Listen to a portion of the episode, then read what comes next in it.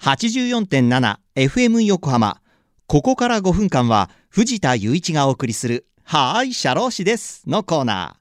神奈川県社会保険労務士会から社労士さんをお迎えして様々な労務にまつわることや相談に楽しくわかりやすく解説していただきます。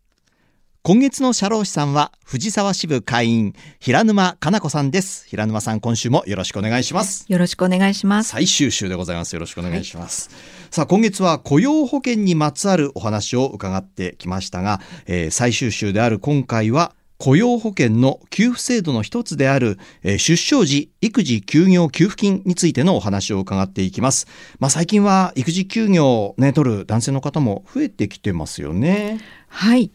厚生労働省の雇用均等基本調査によると2022年度の調査では配偶者が出産した男性の育児休業取得者は17.13%になっています、はい、同じ調査で2005年度までは1%を切っていましたので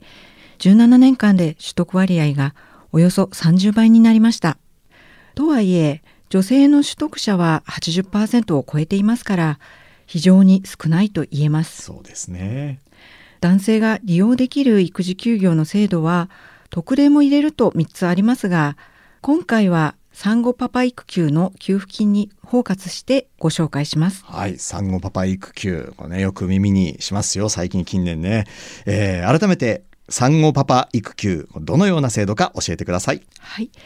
産後パパ育休は、生後8週間までに最大28日取得できる男性の育児休業のことです。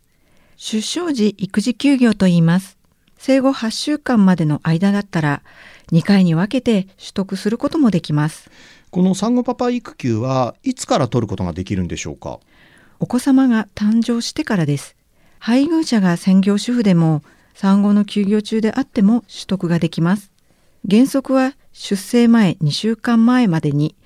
お勤め先に希望する休業期間の申し出をします。2回に分けて休業したいなら、1回目と2回目の期間、両方について一度に申し出る必要があります。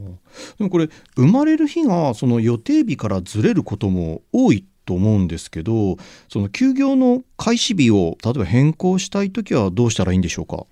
基本的には休業の1週間前までであれば変更申し出書を出すこともできます。はい、とはいえ変更に対応するためにお勤め先の中で調整が必要になりますから変更の可能性があるならばあらかじめ上司に伝えておく方がいいでしょうね。仕事のことが気になって落ち着かないかもしれませんね。お勤め先で諸要件を満たしていれば休業中に出勤することもできます。28日休業するなら10日間出勤できますが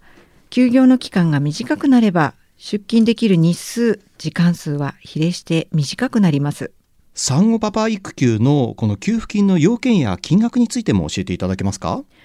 概要となりますが、原則は育児休業を開始した日の前2年間に11日以上勤務している雇用保険の加入月が12ヶ月以上必要です。はい、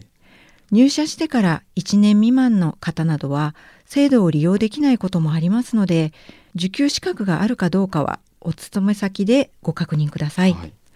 産後パパ育休の日額は6ヶ月分の額面給料を180で割って出した額の6割強です。日額には上限がありますので上限額を超える場合は上限額となりますはい、えー、それでは最後にリスナーの皆さんに伝えたいことがありましたらぜひお願いしますパパの役割は赤ちゃんの抱っこや寝かしつけおむつ替えだけではありません。産後の妻の悩みに寄り添う、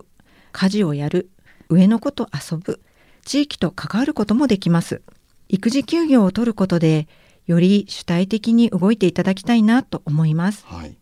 また、政府が男性の育児休業支援のために、産後パパ育休の給付金を手取りで10割相当に上げようと検討を進めています。